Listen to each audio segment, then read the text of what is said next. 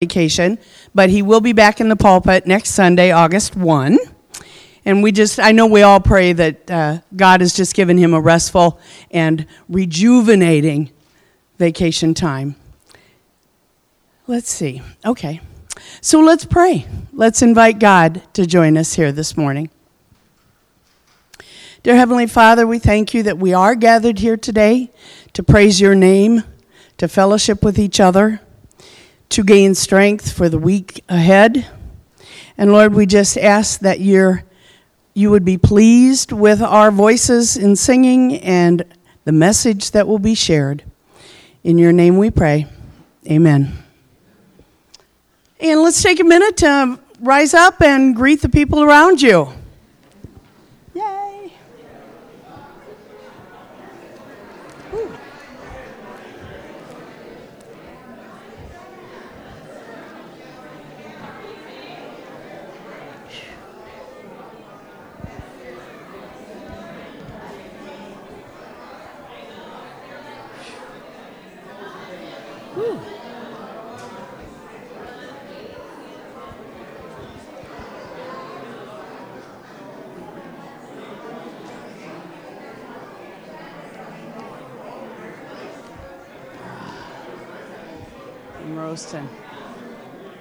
Thank you. Morning.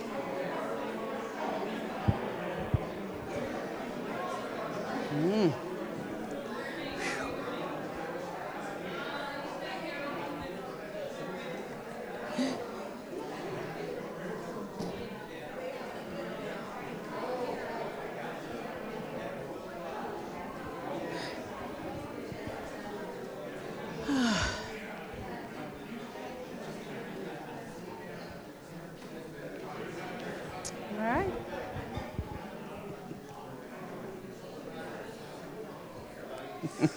Hello, Kelly. All right.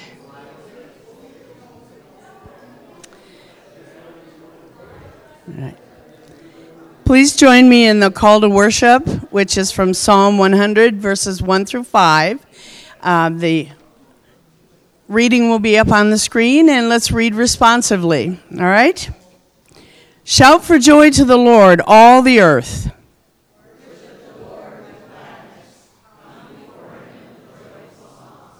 Know that the Lord is God. It is He who made us.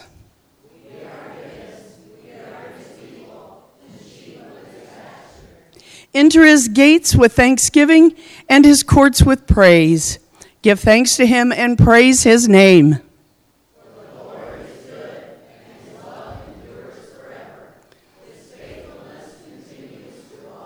Hmm. Amen. So today, our message is going to be brought uh, from for us from Josh Mulnix, and it's like coming home because Josh is family here. Josh is the son of Denise Mulnix and the grandson of Sharon Burke, and his wife Laura is the daughter of Chuck Anderson, and both their boys are here, Declan and Caden. And they are not only uh, going to, Josh is not only going to give us the message, but they're also going to share songs with us. So they're going to lead us in song. So please give a warm welcome to Josh Mulnix, Laura Mulnix, and Declan Mulnix.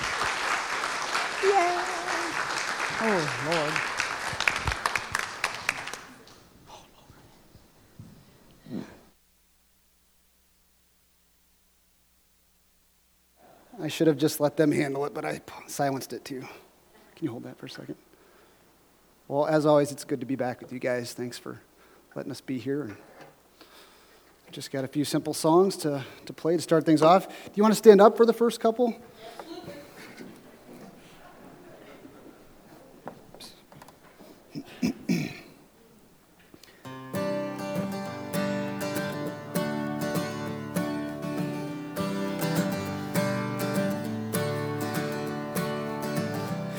Father, long before creation, Thou hast chosen us in love.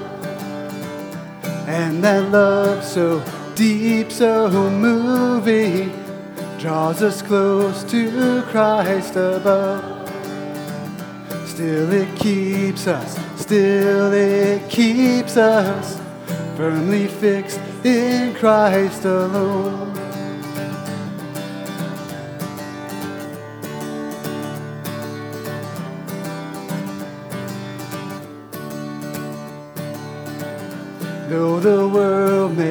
Change its fashions, yet our God is there the same.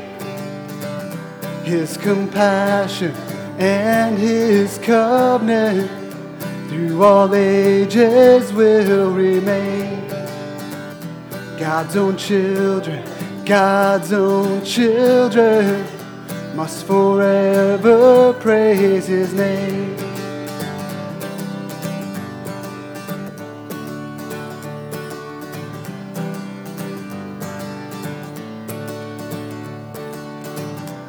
God's compassion is my story, is my boasting all the day. Mercy free and never failing, moves my will, directs my way. God so loved us, God so loved us, that his only Son he gave.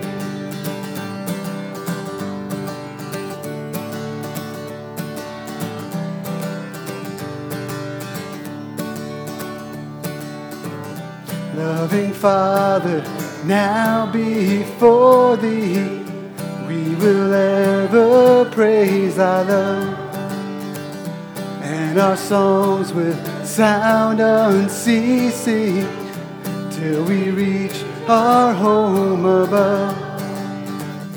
Giving glory, giving glory to our God and to the Lamb giving glory, giving glory to our God and to the Lamb.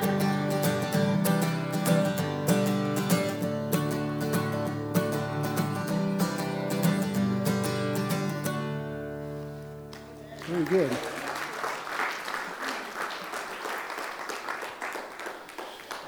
This one may be a new one to you guys. I'm not sure if you, you do it or not, but um, just jump in as we go along.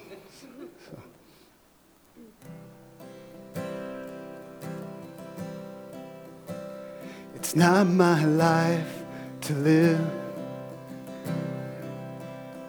It's not my song to sing. And all I have is His for all eternity. It's not my righteousness. It's not my faithfulness. And all I have is His for all eternity. And we will crown Him, crown Him, King of glory, crown Him crown him Lord of all. Crown him, crown him King of glory. Crown him, crown him Lord of all. It's not my war to win. It's not my way to bear by his mighty hand he won the victory. And we will crown him, crown him King of glory. Crown him, crown him Lord of all. Crown him, crown him King of glory Crown him, crown him, Lord of all. It's not my blood, but his that stands in my defense. And oh, what love is this that won the victory? Won the victory. And we will crown him, crown him, King of glory. Crown him, crown him, Lord of all. Crown him, crown him, King of glory. Crown him, crown him, Lord of all. We will crown him, crown him, King of glory. Crown him, crown him, Lord of all. Crown him, crown him, King of glory. Crown him, crown him, Lord of all. Crown him, crown him, Lord of all. Love that song. That was beautiful with everybody singing. Um, I don't know how long you guys normally stand for in your sets. If you want to sit down now, there's two more songs. You can. Uh, or you can stay standing. I I'm a guest here, so you do what you want.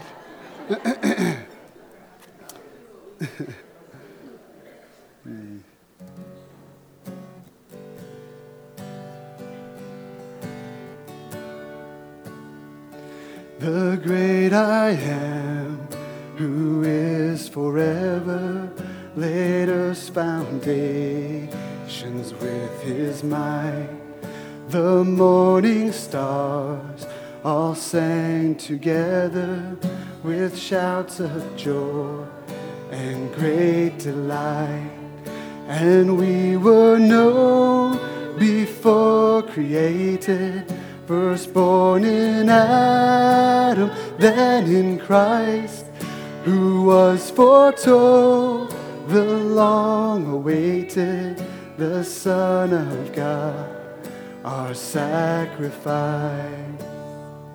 He bore our sin and felt our weakness. He knows our frame, that we are dust. Then, like a lamb, he died in meekness. On Christ we cast our hope and trust. For he arose, the grave defeating, and with the Spirit we are sealed.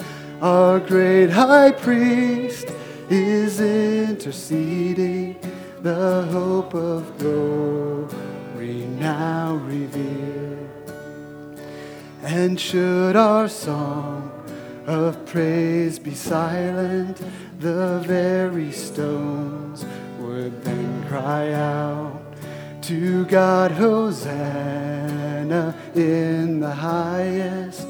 Let all creation join the shout. All praise and glory to the Father all praise and glory to the Son. All praise and glory to the Spirit. Our holy God is three in one.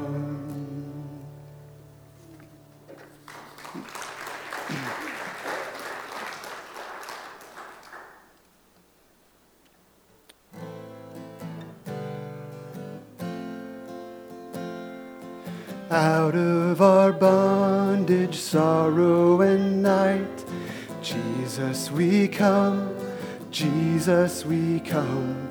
Into thy freedom, gladness, and light, Jesus, we come to thee. Out of our sickness, into thy health, out of our wanting, into thy wealth out of our sinfulness into thyself. Jesus, we come to thee.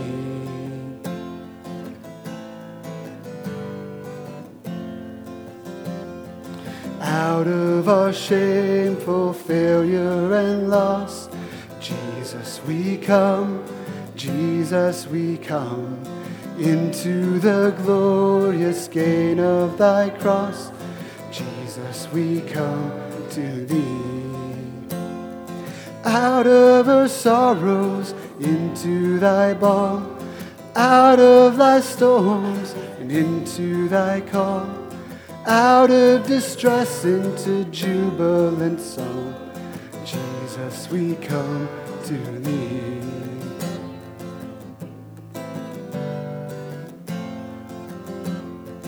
Out of unrest and arrogant pride, Jesus, we come, Jesus, we come into thy blessed will to abide.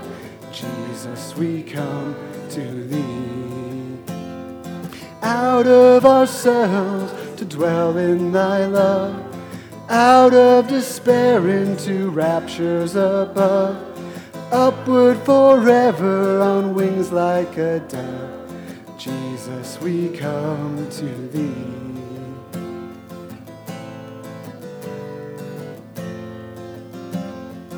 Out of the fear and dread of the tomb, Jesus, we come, Jesus, we come into the joy and light of thy home. Jesus, we come to thee. Out of the depths of ruin untold, into the peace of thy sheltering fold, ever thy glorious face to behold. Jesus, we come to thee. Jesus, we come to thee.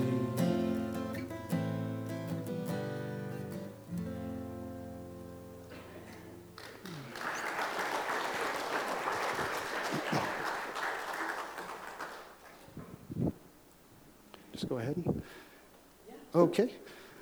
All right, I guess I'm up. I'll grab my stuff here. Um, and if you guys tried this, you would have a new appreciation for Pastor Dave playing and singing and then preaching. So I apologize. I'm probably going to have a have to take a few sips of water.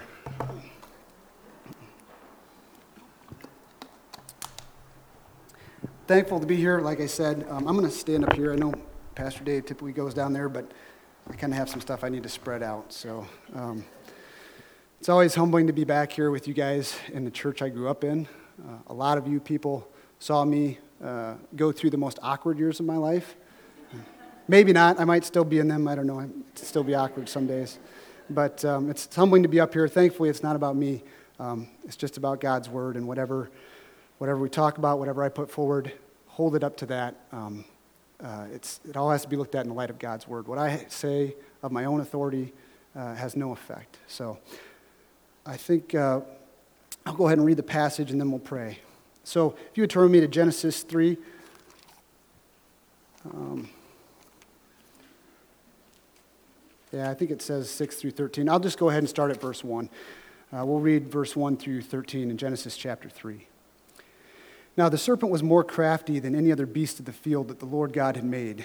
He said to the woman, Did God actually say, You shall not eat of any tree in the garden? And the woman said to the serpent, We may eat of the fruit of the trees in the garden, but God said, You shall not eat of the fruit of the tree that is in the midst of the garden, neither shall you touch it, lest you die. But the serpent said to the woman, You will not surely die, for God knows that when you eat of it, your eyes will be opened, and you will be like God, knowing good and evil. So when the woman saw the tree was good for food, and that it was a delight to the eyes, and that the tree was to be desired to make one wise, she took of its fruit and ate, and she also gave some to her husband who was with her, and he ate. Then the eyes of both of them were opened, and they knew that they were naked. And they sewed fig leaves together and made themselves loincloths. And they heard the sound of the Lord God walking in the garden in the cool of the day. And the man and his wife hid themselves from the presence of the Lord God among the trees of the garden. But the Lord God called to the man and said to him, Where are you? And he said, I heard the sound of you in the garden, and I was afraid because I was naked, and I hid myself. He said, Who told you you were naked? Have you eaten of the tree of which I commanded you not to eat? The man said, The woman you gave to be with me, she gave me the fruit of the tree, and I ate. Then the Lord God said to the woman, What is this that you have done? The woman said, The serpent deceived me, and I ate. This is God's word. Let's pray.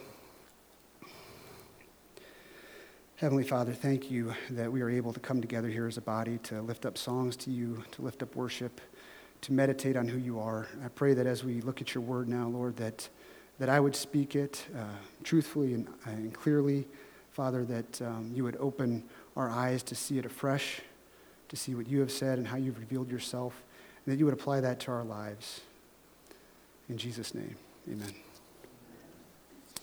So um, when I first started getting opportunities to preach here several years ago, I started at the beginning of Genesis, chapter 1, verse 1, and we've been working our way through, and um, happens about once every year, every year and a half.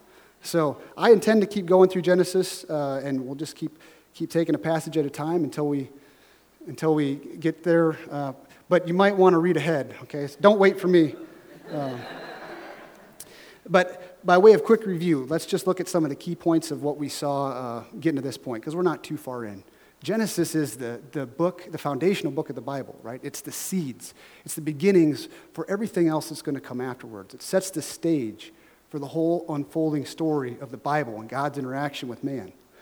And we see that first God forms this world. He forms it perfectly, and He fills it. He fills it with vegetation, and then He fills it with animals and uh, plants and human beings. He puts man here to reflect his image. Uh, and, and, we see specific details of the account of him creating man. Right? He creates man, uh, he gives man commandments. Man exercises his authority over the animals. We saw him name the animals as a first exercise of authority. And then God says, Yeah, but man's not going to be able to do this alone. He needs help. And so from man, he creates woman, right? And he joins them together and creates marriage. He institutes marriage right there in the first couple chapters of the Bible. And then he commands them to fill the earth and subdue it. So, fill the earth, what's that? Family. God institutes family and marriage right in the opening chapters of the Bible. He's putting a structure in place for how they are to go out and subdue the earth, how they're to be under rulers underneath him, to function under his authority and, and take care of his creation and reflect his glory. But we don't make it very far until we hit a problem, right? Last time we looked at Genesis, the beginning of Genesis chapter 3. Um, and that is the temptation and the fall. So when we get to that part, we see that Eve is tempted by the serpent and she rebels against God. She puts herself in God's place and says, I'll choose what's right and wrong.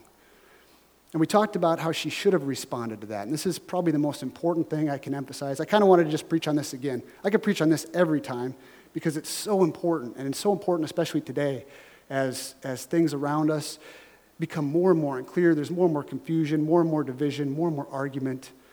Um, the line of Scripture, I don't know if who was here. If you, if you were here, maybe you remember it. But the line of Scripture is a concept that we should remember it's foundational to everything. It's, how, it's foundational to how we read the Bible, how we understand it, how we apply it to our lives. And it's simply just this that God's word is the standard for, for everything. God's word is the standard for right and wrong, for how we're to live, for how we're to operate. And it's like a line. We want to see what's there, we want to follow that line. We don't add to it, right, by commanding extra things or constructing our own. Um, legalisms, but we don't take away from it either and say, you know, get rid of the things that we don't like or that are inconvenient to us or irritating to us or confusing to us. We stay on that line and compare everything against that. It's the, it's, it's the concept on which everything else hinges as far as me talking and, and everything we're going to look at. So, uh, and, and we don't, and obviously it's hard for us to do that perfectly. We have the Holy Spirit's help to do that. And, but Jesus did that, right? Jesus followed the line of Scripture. If we're familiar with Jesus, if we're reading what Jesus said and what he did, he's constantly drawing from the Old Testament. You know, if you just read through and you don't ever look at your cross references or you don't kind of think about the other things in the Bible, you might miss it. But he's constantly drawing from the scripture of his day, which is the Old Testament. And so Jesus always goes to the line of scripture. And he, and he explains it. So in him, we see scripture applied. We see how it functions today, right? So he's our pattern. He's what we're to follow after.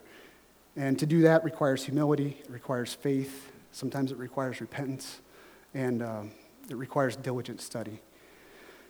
But as we, as we saw, Eve did not follow the line of Scripture, right? She, she allowed the serpent to twist what God had said, and she allowed that to be twisted in her own thinking, and she put herself in God's place.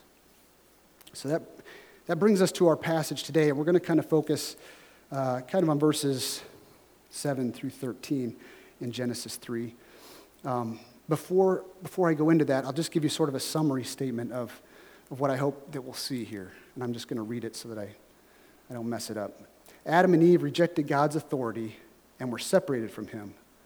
Unable and unwilling to seek God, rather, they hid from him. Even so, God extended mercy to them. So we're going to see in our passage that they reject God's authority. They reject not just his authority over them, but even in the structures that he has in place for how they're to, to interact and operate. And they're separated from him. They no longer have this right relationship with him. But even at that, and as they hide and try and get away from him, God comes to them. God initiates salvation, He initiates mercy towards them. So, after this lie of the, of the serpent, what is the great wisdom that was promised? Remember? Where, where is it at? The serpent says, Your eyes will be, you'll be as God, right? He promises that they'll, they'll have this wisdom. And what do they find out in verse 7? They're naked, right?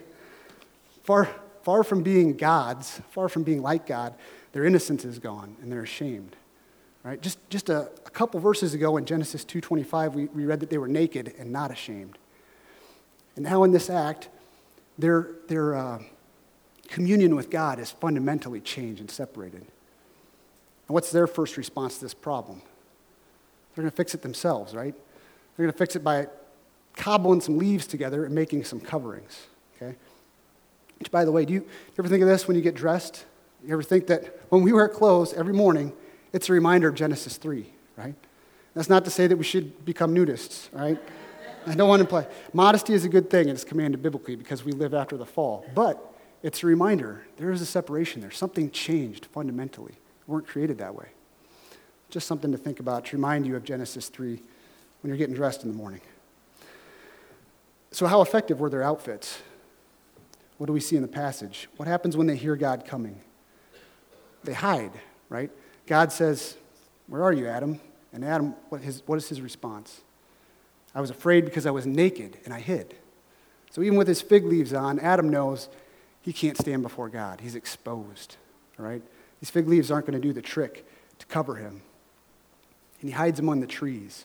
So it, this makes me think of my mind goes to maybe weird places. I guess it's just from life experience and things, but have you guys ever seen like the cop shows or like military video where there's an aircraft up and maybe somebody's running through a field or they're hiding in the woods and law enforcement or military have different types of infrared, right? They can see. And you can see the little green person or the little red person moving around in there. It's kind of what it reminds me of. Like Adam and Eve think they're going to go hide in these trees in God's own creation. And man now has the technology to see human beings hiding among the vegetation. How much more how much more is the God of all creation going to, to know where they're at and what they're doing? They can't hide from him. And it, it really makes me, it, it really sounds similar to something in the book of Revelation. Okay? It makes me think of this. So the Bible's amazing. It's all connected together. And, and I love this particular passage because right here we're going to see how the beginning connects to the very end.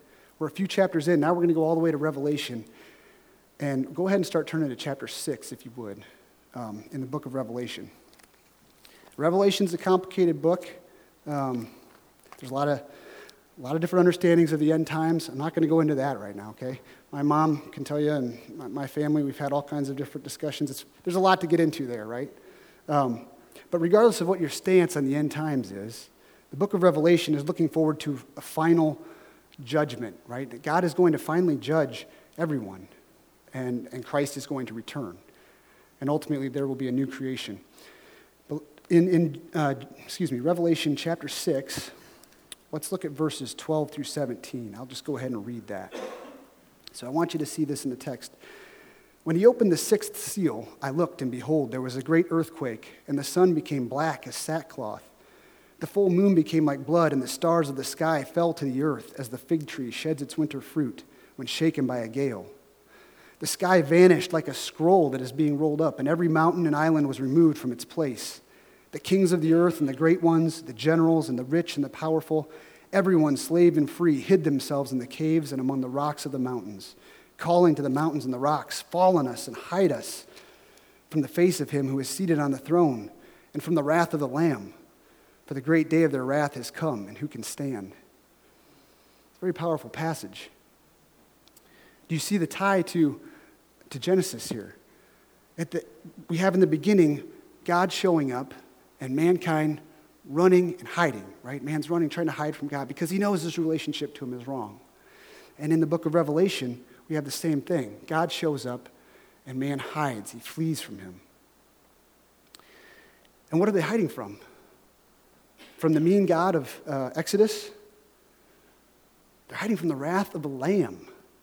This is important because I think that sometimes, I think sometimes um, th- that we, we get so excited about God's graciousness and mercy as we should, that sometimes we want to say that the God of the Old Testament is sort of nice and, and, and friendly, but the God of the Old Testament is just very mean and violent.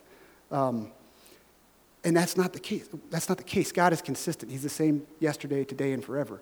He has many different attributes. He, he does certain things in certain situations, but we can't break apart his attributes. Right? He's always who he is. And he's consistent with himself. So we see him coming in Genesis 3.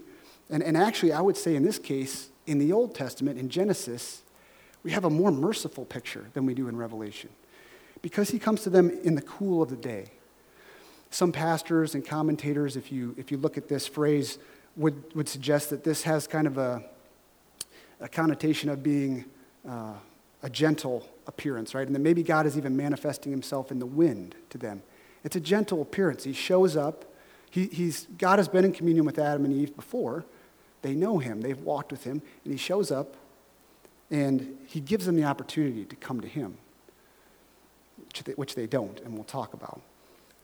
But he extends this opportunity. He doesn't show up and kill them on the spot, right? Like he said, when you eat of it, you'll die. And he, he, he shows mercy, all right?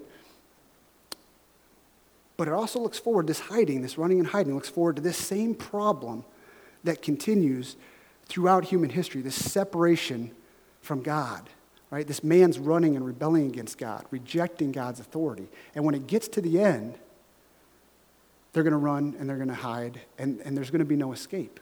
God's wrath will be poured out. The time for gentleness will be gone. So, this passage sets, really sets the stage. Genesis 3 really sets the stage for, for the rest of the Bible, and the rest of the Bible lays out this solution, right? And not to get too far off our passage, but I want to be sure we all see the gospel in this. Genesis 3 shows us this problem of our separation from God. And, and there is no, be, as we go along in the story, we see there's no being made right with God without his wrath against sin being satisfied, right? That's what's happening in Revelation. That's what happens at the end.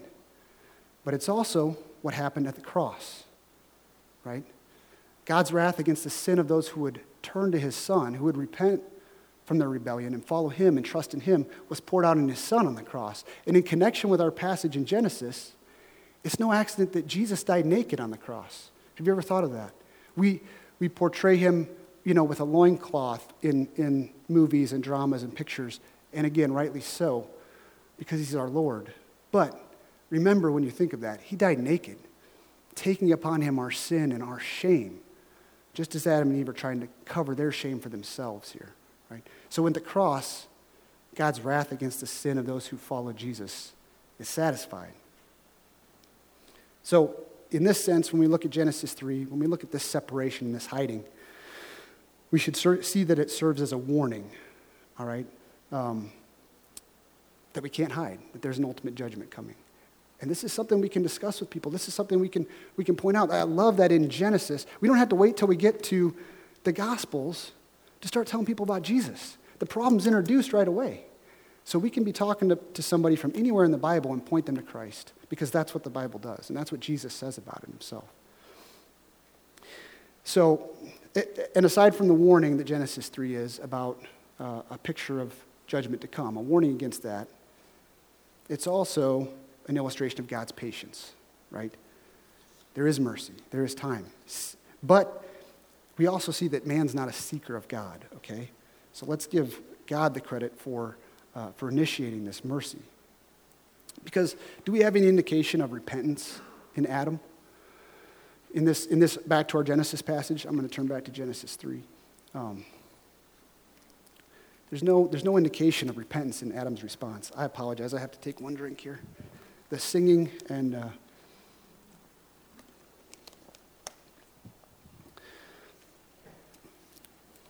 so God shows up, and we're down to around verse 11 here. God shows up and he asks Adam, Who told you you were naked? Have you eaten of the tree? So this is it's kind of there's some humor in this. God's pointing out the obvious, right? Adam, you've been naked all along, right? You think you, what are you doing? You're busted, right? You've rebelled. You've rejected my authority, and now you're caught. So instead of confessing and taking responsibility, what does Adam do? Passes the blame, exactly. He points to the woman that you gave me. This is really a problem. I mean, Adam is, is, is really blaming the woman, but also insinuating that maybe it's God's fault, right? It's anybody's but his. We're going to look at how that stands up here. But does this sound familiar, parents? this sounds familiar. Even if you only have one kid, if they're playing with a friend or somebody else. And I, there's been times when, um, well, anyway, I won't. My boys are here, so we all know, right? We all know. And even if you aren't a parent, you know that uh, everybody wants to pass the buck, right? This is, this is a human nature, and it's, it's a bad thing. So now I have a question for you. Um, when God shows up for the questioning, where does he begin?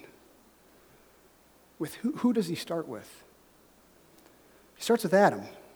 And even though, it, even though Eve sinned first, so why? We have to ask ourselves why. This gets me into the part where quite frankly, I can't tell you guys how many times I've, I've thought about how to present this part and how many times I've reworded it and, and restructured it. Because, quite frankly, I hope to come back and preach to you some more. Okay? I'm thankful for this opportunity, and I know I'm a guest. and it's not my intention to inflame anybody, but this is in our passage, and in some places, what I'm about to go into would get me not invited back. Okay?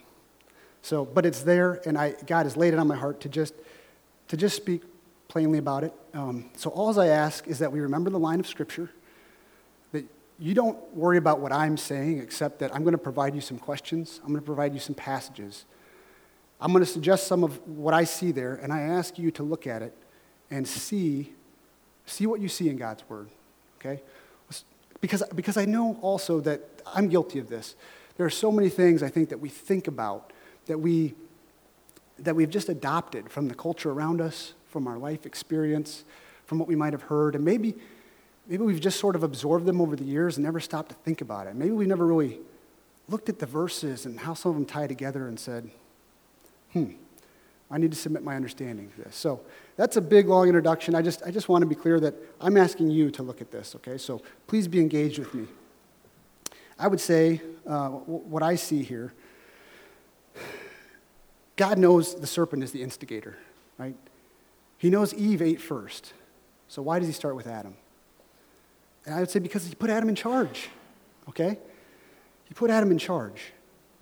This doesn't mean that Eve had no responsibility in the matter or, or that she was, was not smart or was not capable. It simply means that Adam had a broader responsibility, okay? He had a responsibility to lead and to protect, and he didn't do it.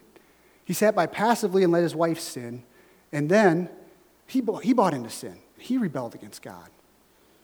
Okay? As God's creative order was overturned. Let, let me show you this. See if you can see this in the text. I want to show you this flow. So remember at the beginning, I said God created man, and he gave him some commands, and then man starts exercising his authority. Then God creates woman from man to come alongside him, right? And he joins them together and he puts them in authority over the earth and over the animals. So we have this flow from man to woman to the rest of creation, right? This, this sort of structure. What happens in Genesis 3 when the serpent shows up? That's reversed. The serpent goes to the woman who sins, who goes to the man who sins. God's flow, that order that he instituted, is turned on its head and goes backwards. So so I'm asking, with that in mind, does it say something about how God approaches a situation when he shows up? What does he do? He puts that flow right back the way he had it. He starts with the man. I don't care that the serpent uh, uh, tempted her. I don't care that she brought it to you. I'm starting with you because I left you in charge. And it flows from man to the woman. And the serpent, he doesn't even get to answer. Right? God just pronounces judgment on him. Okay? Because he's in a separate class. God extends mercy to human beings, right? To mankind. But God puts that order back. So here's, here's another question. This is where it starts to get into uncomfortable territory, okay? I understand that. If this was significant in the garden, was it just significant then? This flow, this structure? Or was it just significant when Moses wrote Genesis? Well, as my pastor says all the time, and as I think I've said to you guys before, the best commentary on the Old Testament is the New Testament, okay? Which simply means if you want to understand the, the Old Testament properly, the best way to do that is to see what the writers in the New Testament say about it. These are the writers, the apostles, the disciples of Jesus, who are explaining how Scripture applies to us and to the church and to, to life today, right? And, and to the world and how we see it. So, what does the New Testament say about this structure? I, maybe you'll be surprised in light of this. So, uh, turn with me, if you would, to Romans 5. There's just two more passages to have you turn to Romans 5 and then one more after that. Romans 5. And uh, I'm just going to read verses 12 and 17 to keep us moving. I don't have, we're not trying to take apart the whole passage, but I just want to illustrate something here. So in Romans 5, verse 12, Paul says, Therefore, just as sin came into the world through one man, and death through sin, so death spread to all men because all sinned. Okay? He says some more things. And then in verse 17, we see, For if because of one man's trespass, death reigned through that one man, much more will those who receive the abundance of grace and the free gift of righteousness reign in life through the one man in Jesus Christ. And in between 12 and 17, he has, uh, he has, Paul has mentioned Adam by name as the one man who death and sin entered through. So, how can Paul treat Adam this way, right? We saw that Eve sinned first. Does he have this structure in mind? Does he have God's approach in mind? To where maybe it's not just that two people sin, but maybe it's the whole fact that God's authority structure was rejected. Does Paul have this in mind um, in Ephesians chapter 5 and 6. You don't have to turn there, but I encourage you to read that later. Ephesians chapter 5 and 6, when Paul explains how the family is to operate. Is Paul thinking of this created order, this structure that God put in place? And then we'll turn to 1 Timothy, if you would, because please turn to 1 Timothy chapter 2, verses 12 and 15. This is one that uh, you just need to, to look at yourself, and I just want you to look at the text and see what it says, see what Paul's saying. 1 Timothy chapter 2. I'll just do 12 through 14. Because again, we could talk about this passage for a long time, and much has been said about this passage. But I want to point out just a simple aspect of it, okay? Paul says, I do not permit a woman to teach or to exercise authority over a man. Rather, she is to remain quiet, for Adam was formed first, then Eve. And Adam was not deceived, but the woman was deceived and became a transgressor. Paul's giving an instruction about authority. He's giving actually an instruction about authority in the church here. And what does he tie it to? Look at verse 13. He says, For or because. He doesn't say, because we live in a fallen world. And he doesn't say, because I live in first century Israel and I'm writing this.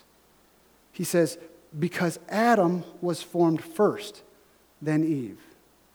Is, is Paul thinking about this structure that God put in place? I, I, would submit to you that he is, but that's a question that I hope that you can go to his word and, and look at if you have questions about this. Also, um, I would be happy to talk to anybody afterwards. Like I said, I understand that, that there's um, argument or disagreement sometimes from people over these verses, but it has a meaning, right? We have to agree that Everything God wrote has a meaning. Um, and so we should be diligent to find out what that is. Um,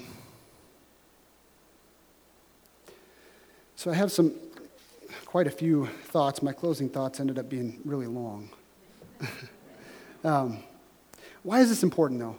It, it, this is important because the whole world around us rejects God's authority, right? We know as individuals we reject it. We, are aware of our own sin. But a, in a bigger picture, the the whole world is, is in rejection, rebellion to God, right? We can see this. We've seen madness play out over the last um, you know, year, year and a half, just recently, a scaling up of some of this, right, in our culture, in our society, in our country, around the world. But it's not just a new problem. It's not just like, oh, things just got bad today. They got bad back here, right? Back in Genesis 3. But it, continues, right? It's pervading. We can see it abundantly all around us. And so, if we're going to be Christ followers, it's important for us to look at what he's instituted, look at what he says is best for human beings, and what he's designed for the flourishing of his people, of families, and of churches, and of society, right? And we are to submit ourselves to that, and we're to proclaim that. So, this is very important for that. And man, I, I could, if you guys want to stay for a couple more hours, I really had to curb this in. There's so much to say about the family, right? Now, the, the family is under attack today, like just, just boldly at every turn, okay? And, and like I said, those first two institutions that God designed are the family, right? Marriage and then children, right? Men, husband and wife and children a trinity of sorts, right? A structure to reflect how God wants people to go out and subdue the world and rule over it. Right? There's a purpose for why He designed it that way. Um, so let me say some specific things in this passage, okay? I've asked you to see in, in, uh, in these passages God's responsibility, God holding men responsible. Sorry.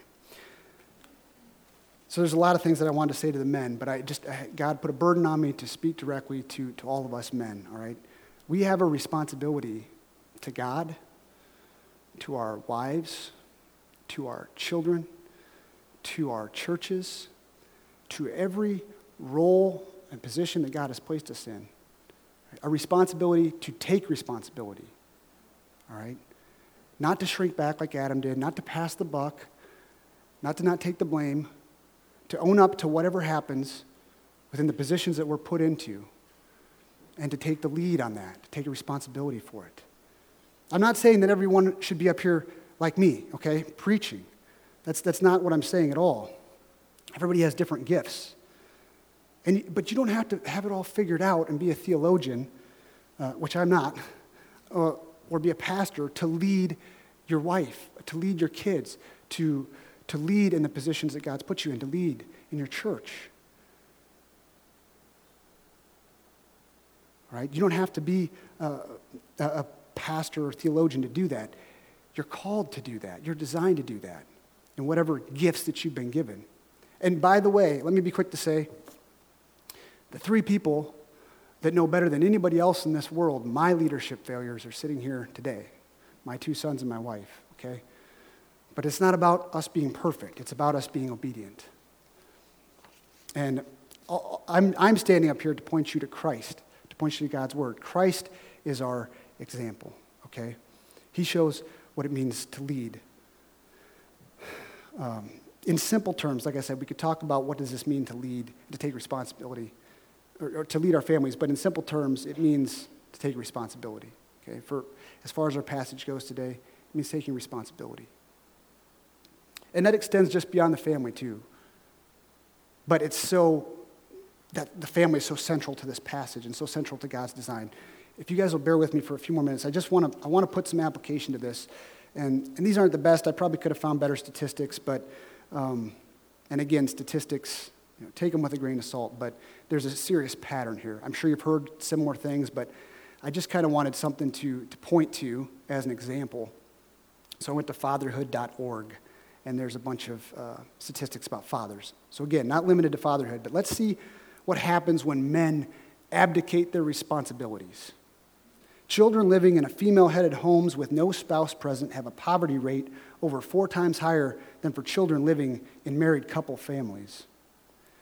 Pregnant women with no father support are more than twice as likely to lose their pregnancy as a, pregnancy, as a pregnant woman with father support. So there's better health for mothers and for the health of the pregnancy just by having a father involved. Infant death within the first 28 days of life is four times higher for those with absent fathers than those with involved fathers. That was surprising to me. Kids with absent fathers are seven times more likely to become pregnant as teens, more likely to face abuse and neglect, more likely to have behavioral problems, more likely to drop out of high school, more likely to abuse drugs and alcohol. Individuals from father absent homes are 279% more likely to carry guns and deal drugs than peers living with their fathers. Men with absent fathers are more likely to become absent fathers themselves, and women with absent fathers are more likely to have children with absent fathers. You see the cycle of destruction that is perpetrated when men abdicate their God given responsibilities. God has called us to be responsible. Now, that's just secular statistics, right? That's not even taking into account the substance of the father or what's going on in the home. That's just a father present. Can you imagine the blessing from a father who's present and leading spiritually, from a husband who's present leading spiritually? Can you imagine the blessing in the home and the blessing in the church, the blessing in his community to the people that he interacts with? Uh, I heard another statistic. This, this I heard in a podcast, and I am wrapping it up here, but um, so I don't know how accurate it is, and I couldn't find where it came from that this person cited it from. But take it for, for, for an estimate. The estimate is that in homes where a mother comes to Christ, in a, in a non Christian home where a mother comes to Christ, about 17 or make it 20% of the time, the whole family becomes Christians. The statistic for homes where a father becomes a Christian is apparently around 90% that the whole home follows Christ. This is not a knock against women. It's, it's a point towards God has instituted things to work in a specific way, right? Women, you have lots of responsibilities, and we can talk about that, right? That's whole other sermons, and it would take a long time to do all of this justice. But I want us to see how just it's in our passage, it's important, and it's calling out to men, okay? God calling Adam on the carpet is him putting us on notice. We have a responsibility. So, what can you do? You're not going to do it perfectly. You can't control everything. Uh, you can't control everything your kids and your wife think and do, right? We understand that. And you're not supposed to. That's not the point. But you can pray for them. You can pray with them, right? You can open God's word with them. You can open it yourself every day and grow and grow and grow in a knowledge of it so that you have something to give them in conversations, so that you set a pattern for them, so that they, they understand what's important to you, right? And that that may become important to them. You can engage them with questions about what they're struggling with, about what questions they have, about what they're joyful about. You can sacrifice for them, expend yourself to provide for them, not just physically, but spiritually. And sometimes you have to make the hard decisions too, and not blame your wife if it turns out bad afterwards. All right? The buck stops with us. So I'll leave you with one more thought. Um, maybe these are new to you. Maybe, maybe you all agree with me. I don't know, but uh, not with me. But I'm giving you what I understand the text to be saying. You have to come to an agreement with God's word, right? You have to s- subject your understanding to what does that say, just as I've had to do. But one other thought for you in this regard, just because I feel like it's so contested today. It's so offensive to people for me to stand up here, to, to, some people, to many people, for me to stand up here and call men to be leaders, to say that you're responsible for your house. God exists as a trinity, correct? The Father, the Son, and the Holy Spirit. Which one is more God? They're all equally God, right? They're all, which one's less valuable? All of them are equally valuable right? Do they all do the same thing and function the same way? No. They, they are equal in value and they're different in roles. And that doesn't devalue any member of the Trinity. As a matter of fact, it's, it's a beautiful portrayal of the unity that God has in himself, right? So, a question for you. And, and without this, what if the Son didn't submit to the Father? What if he said, I don't like that role? We would have no salvation. What if the Holy Spirit didn't work in us that way? And say, No, I'm not going to do that. I want a different role. There'd be no Spirit of God operating in us, right? This is a good thing. It's a reflection of the image of God in creation when we have roles. Do we think that God would have structure within himself and, and not give any to us? Question for you. So let me read this last thought as a point of application um, for you as you move forward and you pray and you study and you meditate on this. uh, just kind of summarizing everything we've talked about. All of the Bible is the story of God creating the world, mankind's rejection of God and separation from Him, and God's subsequent restoring people to Himself through Jesus Christ. In that restoring, we are not just given a ticket to heaven. God is shaping and fitting His people for a place in His new creation. God's people are to turn from their rebellion now and follow Him, to see the world as He sees it, to order their affections and thoughts in accordance with His affections and thoughts and to submit to his authority and to honor the design he's put in place for the benefit of human flourishing and to reflect the image of him. Okay. I'll say a prayer. Father, we thank you for this time, Lord. I just pray that uh, whatever has been said here that is honoring to you and that is true, and as much as it holds to your word, that you would apply that to our hearts, Father, that you would give us eyes to see and, and um, not just eyes to see and ears to hear, but that you would put your spirit into us that uh, we would put these things into action in our life, Father, not through our own strength, but in a reliance on you. We see that you uh, came to Adam and Eve in the garden mercifully, even as they fled from you. We thank you for your mercy, and uh, Lord, I just pray that, that we would all cling to you and turn to you and look to you for our strength and salvation. In Jesus' name, amen.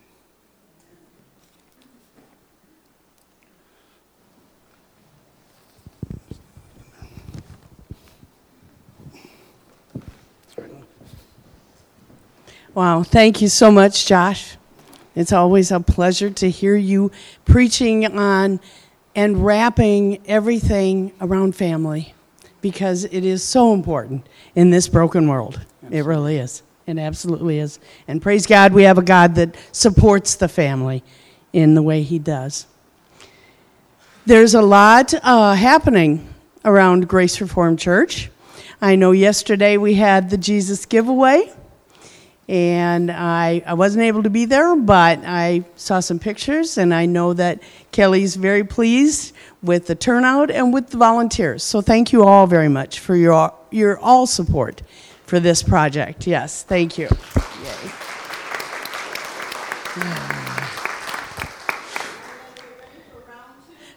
Yes, exactly, round two. So we still need volunteers to come and help on Saturday, and we'll still need luncheon, yep, luncheon items, and help uh, setting things up Tuesday and Thursday night, 6 to 8, right? So it's an exciting uh, ministry. It really is. And it, it's joyful to see the people come in and realize that they're not having to pay for any of this, that they can have those needs that they have supplied by all of us. It's wonderful, wonderful. Also, in the bulletin, there's a lot of folks that are uh, listed that need your prayer, struggling with cancers, struggling through treatments, struggling through surgeries and recoveries. So please remember them in your prayers. And let's pray. Dear Heavenly Father, we are so grateful for your love and mercy, for your Son who came to save us from this broken world. And Lord, we just know that you are here and present in our families, in our husbands, in our wives, and in our children through Jesus and through the Word of God, through the Bible. We thank you, Lord, that we are able to come together and celebrate and help each other, for we know that that is what Jesus wanted us to do help each other. That's what we're here for to praise God and to help each other. Lord, remember those that are suffering in our church. We ask for healing, for comfort, for strength. And we know that you are always with us. And we praise you for that. In your name we pray. Amen. Yeah, sure. Over there. She's there. Oh, wonderful. Yes, the hot afternoon. Yes, good. Hey, thank you, Jan. so we're going to have Josh and his family come up for one last song, so please rise.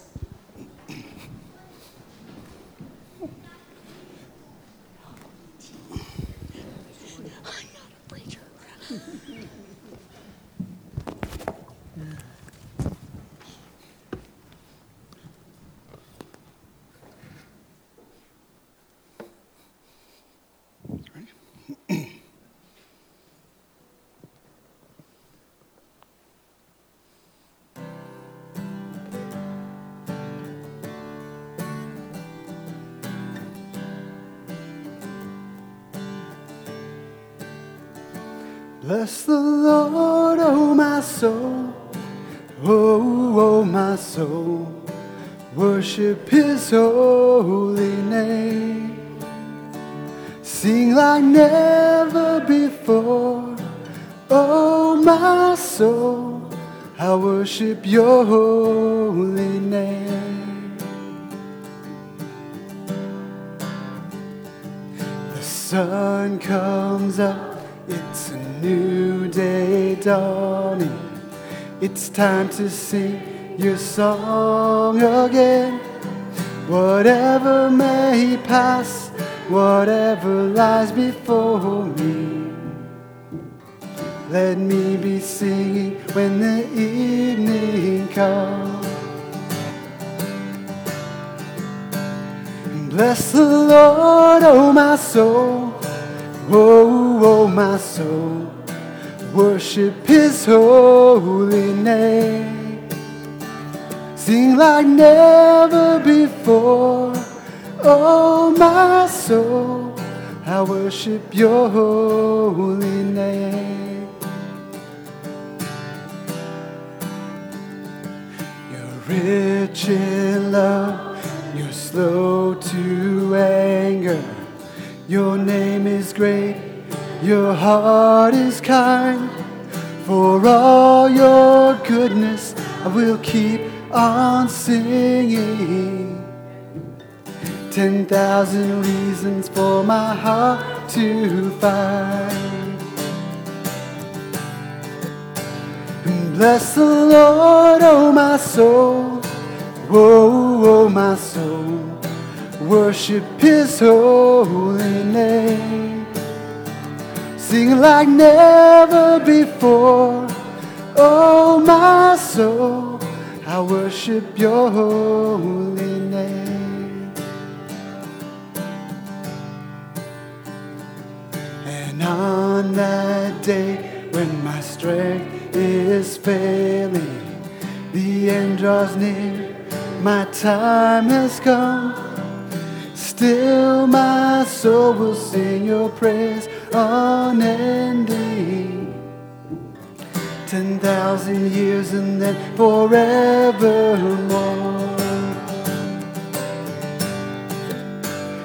Bless the Lord, oh my soul, oh, oh my soul.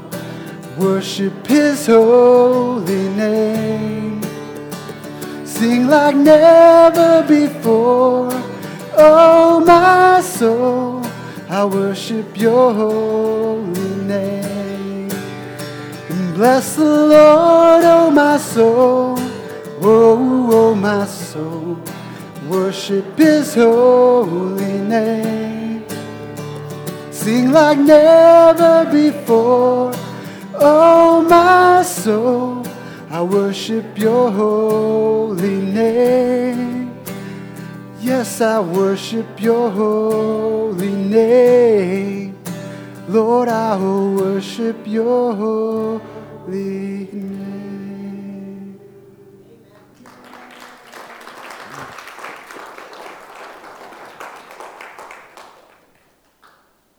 May the strength of God sustain us. May the power of God preserve us. May the hands of God protect us. May the way of God direct us. May the love of God go with us today and always. Amen. Have a good week.